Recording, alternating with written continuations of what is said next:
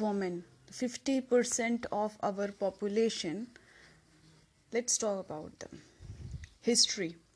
Vedic period को golden age of women कहा जाता है। यहाँ पर इनको इक्वालिटी है और फ्रीडम है। एविडेंस मिलता है कि इन्हें अर्धांगिनी कहा जाता था। और बेबी गर्ल लर्नड और कैपेबल डॉटर हो, उसके लिए मैत्री पूजा कराई जाती थी। आशीर्वाद दिया जाता था कन्या श्रद्धाज। गर्ल्स को एजुकेट किया जाता था बॉयज़ की तरह। लेडीज़ सेजेस हुई हैं, जैसे गौशा, अपाला, लापमुद्रा, इंद्रानी, मैत्रेयी, गार्गी और गार्गी जो है उस टाइम की ग्रेटेस्ट वैदिक स्कॉलर रही हैं। सैक्रेड थ्रेड जो अब सिर्फ़ मेल पहन सकते हैं, और वो और ब्रह्मचर्य मेल्स की तरह ही गर्ल्स को भी अलाउड था। वुमेंस को प्रॉपर्टी ओन करना अलाउ था। गर्ल्स एजुकेट हो सकती थी और पार्टनर सेलेक्ट कर सकती थी। मैरिज भी मैंडेटरी नहीं थी। चाइल्ड मैरिज कॉमन नहीं है, दिखता नहीं है और सती का भी कोई एविडेंस नहीं मिलता है वैदिक पीरियड में। फिर आ जाता है लिटर वैदिक पीरियड यहाँ पर एंसेस्ट्रल प्रॉपर्टी इनहेरिटेंस डिनाइड हो जाता है। ओनरशिप का कोई राइट नहीं है और इक्वल रिलीजियस राइट की वैदिक और स्टडीज़ करना और सेक्रेड थ्रेड पहनना तो ये उनको अलाउ नहीं होता है यहाँ पर। यहाँ पर वो एजुकेशन तो पा सकती हैं, लेकिन वैदिक स्टडीज़ नहीं कर सकती हैं। ये सब स्टार्ट हुआ बौद्धिक एरा के बाद। गुप्ता पीरियड आ जाता है। तो पोजीशन ऑफ़ वोमेन यहाँ पर और ज़्यादा डेटोरेट होना स्टार्ट हो जाती है। डाउरी काफ़ी इंपॉर्टेंट हो जाता है यहाँ पर प्रिवेलेंट हो जाता है, बोलना चाहिए। प्रॉपर्टी राइट यहाँ नहीं है, विडोरी मैरिज नहीं है, बेसिक फ्रीडम भी नहीं है यहाँ पर। पर्दा और सती का एग्जिस्टेंस अभी भी नहीं आया है यहाँ पर। मिडिवल पीरियड है, सबसे वर्स्ट पीरियड कहा जाता है इसे वोमेन के लिए। यहाँ पर चाइल्ड मैरिज सती, पर्दा, जौहर, सब बिल्कुल कॉमन हो चुका है। वोमेन को कम्युनिटी की तरह स्लेव मार्केट में बेचा जाता है। मोस्टली अनएजुकेटेड गर्ल्स जो ज़्यादातर होती हैं और जो भी हैं, उनकी लाइफ ज़्यादातर हाउस के अंदर ही, घर के अंदर बाउंड्री के अंदर कन्फाइन होती है। और डाउरी ज़्यादा होने के कारण गर्ल का बर्थ एक नाइट मेयर की तरह कंसिडर किया जाता है। हाइपर गेमी बहुत कॉमन हो चुकी है। मुगल के टाइम पे थोड़ा सा इम्प्रूवमेंट होता है। पोजीशन डिपेंड करता है। कि जो फ़ील्ड पे हैं, वो वोमेंस मेंस के साथ शोल्डर टू शोल्डर काम कर रही हैं फ़ील्ड पर sowing weeding thresh threshing winnowing ये साथ में कर रही हैं तो वहाँ पर उनको कुछ राइट्स है डिसीज़न लेने का, कहने का। लेकिन ओवरऑल सोसाइटी में देखें तो उनकी एक ही इम्पोर्टेंस है that is child bearer of society high mortality rate है मॉल न्यूट्रिशन काफ़ी ज़्यादा है फ्रिक्वेंट प्रेगनेंसी है और death during birth shortage of women हो रही है तो ब्राइड प्राइस एक नया सोशल कस्टम आ जाता है। रीमैरिज भी लेजिटिमाइज कर दी जाती है और वुमेंस को काफ़ी स्ट्रिक्ट कंट्रोल में मेंस के रखा जाता है। मेज़र किया जाए जेंडर इक्वालिटी आज के टाइम पर तो थ्री डायमेंशंस हैं और सेवनटीन इंडिकेटर्स हैं।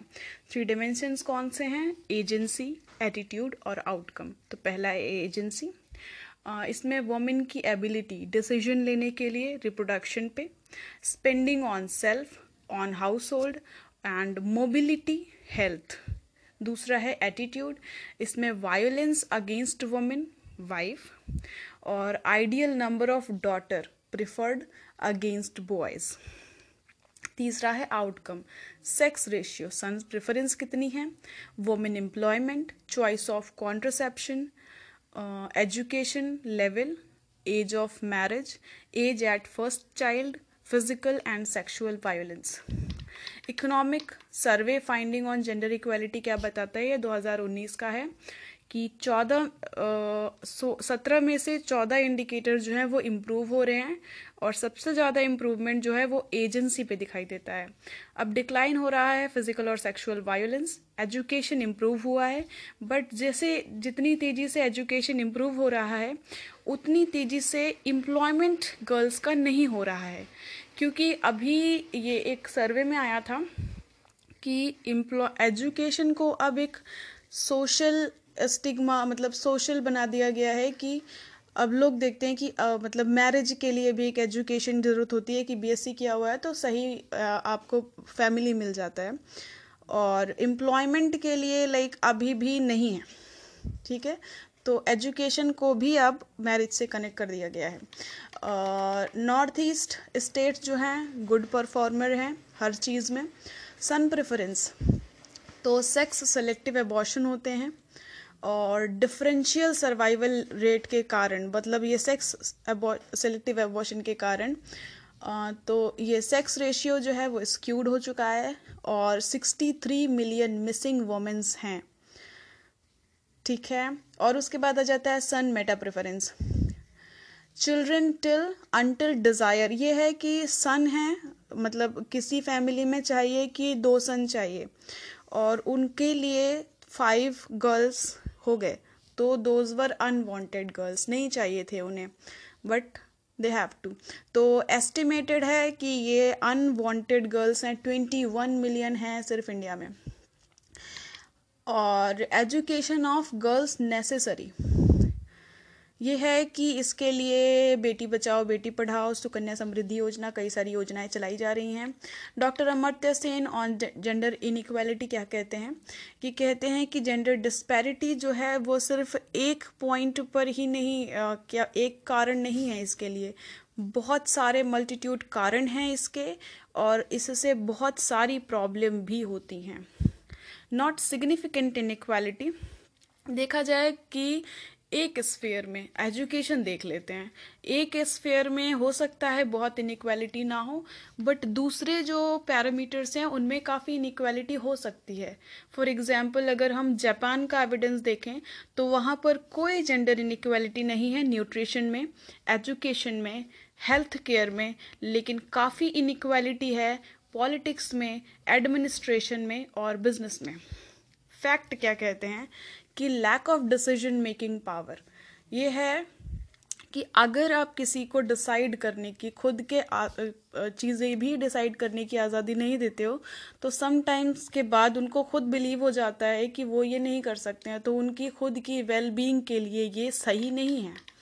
टाइप ऑफ़ जेंडर इनइक्वालिटी तो काफ़ी टाइप का है survival inequality natality inequality unequal facilities ownership inequality unequal sharing of household benefits and chores, domestic violence and physical victimization, survival inequality. पहला है तो उसे देख लेते हैं सर्वाइवल इनइक्वालिटी ये है कि हाई वोमेन मोटेलिटी रेट है और इसके कारण लो सेक्स रेशियो है। साइंटिफिक फैक्ट क्या कहते हैं? साइंटिफिक फैक्ट कहते हैं कि वोमेन की लाइफ एक्सपेक्टेंसी मेन से ज़्यादा होती है। गर्ल्स का इम्यून सिस्टम मेंस से ज़्यादा होता है। वुमेन्स जो हैं, अगर फीमेल फेटस है वोम में तो उसके मिसकैरेज के चांसेस लो होते हैं। लेकिन रियलिटी ये है कि अगर हंड्रेड बॉयज़ बॉर्न हो रहे हैं सॉरी फीमेल्स बॉर्न हो रही हैं तो उसके अगेंस्ट में 106 बॉयज़ मेल्स कंसीव होते हैं। ये वर्ल्ड का एवरेज है। मतलब 100 फीमेल्स पे 106 मेल्स। ये वर्ल्ड का एवरेज है, साइंटिफिक फैक्ट, इसके बिल्कुल उल्टे हैं। तो कॉन्सेप्ट क्या है? मिसिंग वोमेन का कॉन्सेप्ट क्या है? कि इंडिकेट शॉर्ट फॉल मतलब वोमेन जो है, जितनी बॉर्न होती हैं, उतनी मिलती नहीं है, गायब हो जाती हैं। दैट इज़ एक्सपेक्टेड नंबर मतलब उनके न्यूट्रिशन का ध्यान नहीं दिया जाता। अगर हेल्थ है, सही नहीं है तो उन्हें डॉक्टर को नहीं दिखाया जाता सही टाइम पर। और ये मतलब एकदम जुडिशियसली किया जाता है, सोच समझ कर किया जाता है। और इस तरीके से धीरे धीरे ये मिसिंग वुमेन का आंकड़ा जो है वो सिक्सटी वन मिलियन तक पहुँच चुका है। पॉसिबल रीज़न क्या है इसका? पॉसिबल रीज़न है कि जेंडर बायस किया जाता है हेल्थ में और सोशल अटेंशन में। उसके बाद आता है नेटैलिटी इनइक्वालिटी। ये इंडिकेट करता है general preference for boys can be measured using objective indicators. तो कैसे मेज़र uh, किया जाता है इसे? फीमेल और मेल का रेशियो देखा जाता है बर्थ के टाइम पर उसके बाद बच्चों में देखा जाता है ज़ीरो से सिक्स ईयर्स की एज पर चाइल्ड सेक्स रेशियो और चाइल्ड मोटेलिटी रेशियो कि इतना था और इतना ख़त्म हो गया।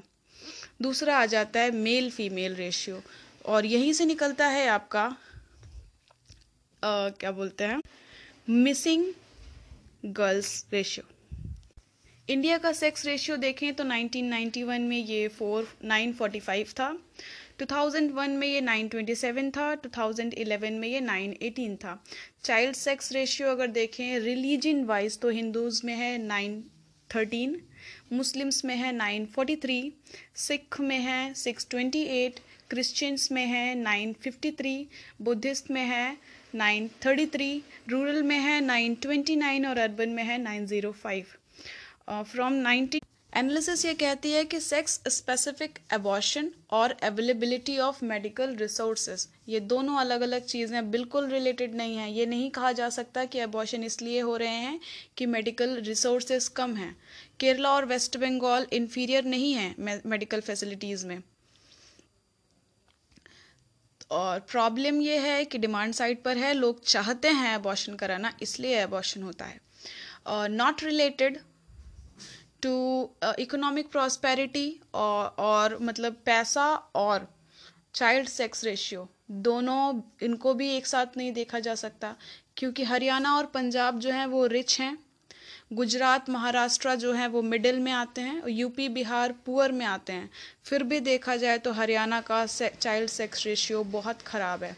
तो यहाँ पर भी प्रॉब्लम डिमांड साइड पे नहीं है सप्लाई सॉरी डिमांड साइड पर है सप्लाई साइड पे नहीं है। क्लियर डिवाइड मिलता है नॉर्थ ईस्ट स्टेट में और साउथ ईस्ट स्टेट में। बिटवीन नाइनटीन नाइन्टी वन से टू थाउज़ेंड वन में there was no decline in south east and sharp decline in north east ठीक है अमर्त्य सेन क्या कहते हैं? नॉर्थ वेस्ट और साउथ ईस्ट के डिवाइड पे। ये कहते हैं, कारण क्या है? सेक्स सेलेक्टिव एबॉर्शन और gender preferences child mortality rate seems strongly मतलब चाइल्ड मोटेलिटी रेट जो है वो चाइल्ड सेक्स रेशियो से काफ़ी को रिलेटेड है। क्या मतलब कहाँ पे कितनी डेथ हो रही है वो काफ़ी इम्पोर्टेंट है उसको देखना। Anti female bias cultural level पे सोशल लेवल पे और बिहेवियरल लेवल पे। कंक्लूजन क्या मिलता है कि टेंथ सेंचुरी में के ईगोइस्ट वॉर जो राजपूत क्लैंस में होते थे इन्होंने वोमेन्स की पोजीशन को बहुत ज़्यादा डेटोरिएट कर दिया। क्योंकि वोमेन राजपूत में ज़्यादातर वॉर जो हुए हैं, वो या तो वोमेन के कारण मतलब वोमेन के कारण ही हुए हैं ज़्यादातर वॉर तो इस वजह से वहाँ पे सती, जौहर, पर्दा फोर्स्ड मैरिज बहुत कॉमन था। प्रोटेक्शन ऑफ़ वोमेन एक एडिशनल रिस्पॉन्सिबिलिटी बन गया था वहाँ पर। Low sex ratio was presence मतलब तुर्क में और मुगल के टाइम पर भी था ईस्ट और साउथ में भी। ईस्ट और साउथ में कुछ बेटर मिलता है थोड़ा सा इम्प्लीकेशंस क्या हैं स्क्यूड सेक्स रेशियो के? जीन डेरिस और रितिका खेरा स्टडी बताते हैं कि जहाँ पर सेक्स रेशियो कम होता है, वहाँ पर क्राइम रेट बहुत ज़्यादा होता है। लो सेक्स रेशियो अगर होगा तो नेसेसरीली वो ब्राइड की अवेलेबिलिटी को कम नहीं करेगा। क्योंकि उसमें सोसाइटी में एक नया नॉर्म आ जाएगा कि यंगर ब्राइड्स को क्या बोलते हैं, ढूँढने लगेंगे वो। लेकिन हाँ क्राइम्स अगेंस्ट वुमेन बढ़ जाएगा, जैसा कि एकदम क्लियरली विजिबल है हरियाणा और राजस्थान में। लो सेक्स रेशियो चाइना में है और क्या बोलते हैं, ये अफेक्ट करता है ग्रोथ को, ऐसा तो नहीं देखने को मिला है। कंडीशन अलग अलग होती है हर जगह। सॉल्व कैसे करना है इसको? तो सबसे पहला ये जिसका जो कारण है वो है माइंडसेट तो सबसे पहले माइंडसेट और एटीट्यूड को चेंज करना पड़ेगा पॉपुलराइज करना पड़ेगा विडोरी मैरिज को और डाउरी मिनेंस जो है उसे कम करना पड़ेगा effective use of mass media का और एक्टिव पार्टिसिपेशन सोशल और रिलीजियस ऑर्गेनाइजेशंस का ताकि लोगों में अवेयरनेस फैलाई जा सके, लोग ये बातें समझ सकें कि इससे क्या क्या प्रॉब्लम हो सकती है। तो मनी बेस्ड इंसेंटिव जो हैं, वो बेटर आइडिया नहीं है। हाँ ये एक छोटा हो सकता है कि हाई ओल्ड एज में पेंशन उन कपल्स को, जिनका सिर्फ़ एक डॉटर है तो ये is better unequal opportunities less opportunity मिलती है हायर एजुकेशन के लिए और टेक्निकल एजुकेशन के लिए वुमेंस को। लेस सोशल पार्टिसिपेशन होता है एंट्री पॉलिटिक्स पॉलिटिक्स में जाने के लिए बिल्कुल मना है। बिज़नेस एम्प्लॉयमेंट और प्रमोशन आपने भी सुना होगा लड़कियों के लिए एजुकेशन uh, की लाइन सबसे अच्छी होती है. Who defined this okay all factors common to all over देखा जाए तो यूरोप और US not free from gender equality वहाँ पर भी है काफ़ी. तो जैसे देखा जाए तो इंडिया बांग्लादेश और पाकिस्तान में फीमेल हेड हो चुके हैं. मतलब यहाँ की प्राइम मिनिस्टर्स फीमेल रह चुकी हैं. लेकिन यूएस में अब तक कोई भी फीमेल हेड नहीं हुआ है, इतने साल हो गए। क्या कैपेबल नहीं है? No it's not the reason it's the reason of mentality ownership inequality ये share of female ancestor property कितना रहता है? तो अभी तो है ownership of inheritance in India जो है वो डिफ़र करता है डिफरेंट कम्युनिटीज़ के लिए। तो हिंदूज़ के लिए Hindu sanction element succession element amendment act 2005 है। ये रिकग्नाइज करता है कि सेम राइट डॉटर्स को भी मिलना चाहिए। एस ने एक्सटेंड कर दिया है सबके लिए। मुस्लिम लॉज जो हैं वो डॉटर्स को हाफ़ शेयर मिलता है सन्स के कंपैरिजन में। Unequal sharing household benefit and chores तो मैन आउटसाइड वर्क करना चाहिए और फीमेल हाउस में काम करना चाहिए, ये सोशल नॉर्म है। प्रॉब्लम ये है कि अगर नॉन वर्किंग मैन काम करने से घर में मना कर देता है। वोमेन कैन वर्क आउट ये कहा जाता है कि women can work out only अगर वो घर का काम साथ में लेकर चल सके। Domestic violence and physical victimisation rape and sexual violence are high जो वेल्दी सोसाइटीज़ हैं, वहाँ पर रेप और सेक्सुअल वायलेंस काफ़ी प्रिवेलेंट है। इंडिया में देखा जाए तो हर एक लाख में दो। इंडिया यूएसए में एक लाख में ट्वेंटी एट चाइना में वन पर टेन पर one lakh etcetera this is the like data ये वो केसेस रहते हैं जो रिपोर्ट होते हैं। डाउरी जो है एक मेन कॉज है इसका। डोमेस्टिक वायलेंस का इसलिए किया जाता है कि हम परेशान करेंगे यहाँ पर तो वहाँ से वहाँ पेरेंट्स आपको फिनेंशियल या फिर वट एवर हेल्प करेंगे। पीरियड ऑफ़ पर्टिकुलर वॉलनरेबिलिटी एक टाइम होता है प्रेगनेंसी का पोस्ट नेटल फ़ेज़ और यहाँ पर ये क्या बोलते हैं, कमज़ोर होती हैं तो यहाँ पर इनका विक्टिमाइजेशन भी काफ़ी जगह किया जाता है। यूएन एक फ़ंड प्रोवाइड करता है, UN development fund for women.